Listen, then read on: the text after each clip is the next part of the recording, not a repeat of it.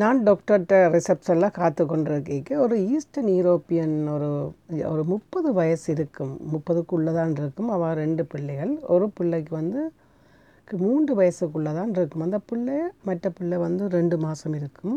அது அந்த அந்த பிள்ளையோட வந்துவா உள்ளுக்குள்ளே.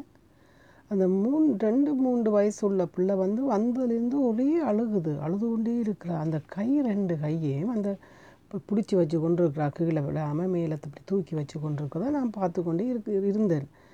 என்னென்னா அந்த அம்மாவுக்கு வந்து அதை பற்றிய அவள் யோசிக்கல. அவளுக்கு வந்து டாக்டர்கிட்ட வந்திருக்கா அந்த பிள்ளைக்கு தான் ஏதோ சுகம் இல்லையான்னு காட்ட வந்திருக்கா அப்போ அதில் இருந்து அந்த புள்ள கண்ணால் உழுது உழுது உழுது கண்ணீர் அப்படியே கத்திட்டே இருக்கிறான் நான் அதை யோசித்து கொஞ்ச நேரம் ஒரு அஞ்சு நிமிஷம் தான் அவள் உள்ளுக்கு இருந்துட்டு போய் அந்த போயிட்டா கதைச்சிட்டு. அந்த அஞ்சு நிமிஷம் அந்த குழந்தை என்ன ஆதங்கப்படுதுன்றதை நான் கண்டுபிடிச்சிட்டேன்.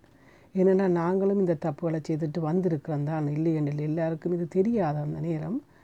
என்னென்னா இந்த பிள்ளை மூத்த பிள்ளை ரெண்டாவது பிள்ளை வந்தேன்னா அந்த பெற்றோர் வந்து என்ன செய்கிறாங்கன்னா அந்த ரெண்டாவது பிள்ளையிலேயே முழு கவனத்தையும் செலுத்திடுறது.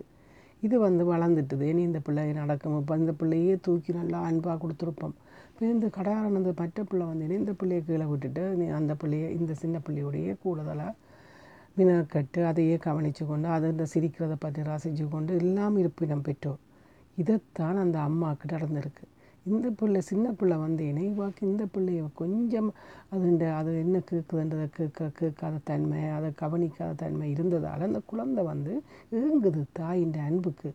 அந்த பிள்ளை வார வழியில் விழுந்துட்டுது. அந்த கையில் அப்படியே அடையாளம் கிடக்குது. ஏதோ ஊத்தியாவும் கிடக்கு ஒரு சிவந்த அடையாளமாக இருக்குது. நடந்து வரைக்கும் விழுந்துருக்கு. அந்த விழுந்த கையை தாய் ஒரு காப்பாற்று தடவும். அதுதான் அந்த குழந்தை ஏங்குது.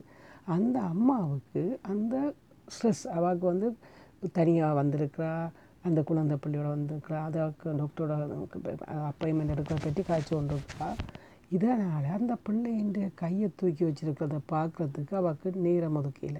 இதுதான் அங்கே நடந்த இதே மாதிரி. இதை நைட்டியாக எனக்கு உண்மையாக ஒரு கவலை வந்தது. இதை இல்லாட்ட வாழ்க்கையிலையும் கடந்து போகிறது நாங்கள் கண்டுகொள்ளாமல் விட்டுறது இவ்வளோ நடந்திருக்குது. இதுதான் அந்த குழந்தை ஏங்கு அந்த குழந்தைகிட்ட வேறு ஒன்றும் இல்லை. அதை தடவிட்டு அதை கொஞ்சி விட்டு அது கையை போட்டுட்டு போயிடும். அந்த பாசத்துக்காக ஏங்குது. இதை மாதிரி ஒவ்வொரு வீட்டிலையும் நடந்திருக்கும். எனக்கு நல்லா ஞாபகம் இருக்குது. இந்த ஒரு படம் கூட வந்திருக்குது. இதை ச இது சம்மந்தப்பட்ட அந்த பேர் தெரியலை. ஆனால் எந்த காரணம் கொண்டும் மூத்த பிள்ளைய அதுக்கு இந்த பிள்ளைக்கு விவரம் தெரியும். சின்ன பிள்ளைக்கு ஒரு விவரம் தெரியாது. அந்த மூத்த பிள்ளைக்கு நல்லா கவனம் எடுத்து அந்த பிள்ளைய அடுத்த கட்டத்துக்கு போகும் மட்டும் பெற்றோர் அந்த பிள்ளையோட தான் எனக்கு நான் இப்போ அதிகமாக எல்லாருக்கும் சொல்லுவேன் ரெண்டாவது பிள்ளை வந்தால் நீங்கள் அந்த பிள்ளைய கண்டுகொள்ளாதீங்க. அந்த பிள்ளைக்கு நீங்கள் என்ன செய்கிறேன்னு தெரியாது. ஆனால் இந்த மூத்த பிள்ளைக்கு முழுக்க தெரியும். அந்த மூத்த பிள்ளை என்ன நடக்குமெண்டா அந்த பிள்ளை ஃபோக்கஸ் எல்லாம் விட்டுடும் இன்னும் என்ன எவ்வளோ தூரம் அன்பாக பார்த்துவேன் ஏன் என்ன இப்படி ஒதுக்கினோம்? ஏன் என்ன அன்பை காட்டினோம் இல்லையாண்டா அது இரவிரவாக நித்திர கொள்ளாது. அந்த பிள்ளைகின்ற வளர்ச்சி அதன் முன்னேற்றம் எல்லாம் பாதிக்கும் ஆனால் வளர்ந்த பின்பு நீங்கள் கேட்டு பார்த்தா ஒவ்வொரு பிள்ளையும் சொல்லும். நீங்கள் எனக்கு பிடிச்சது நீங்கள் நீங்கள் என்ன இவ்வளோ பாசம் தந்துட்டு டக்குன்னு விட்டு நீங்கள் அந்த பிள்ளைகள் எல்லாம் சொல்லும்.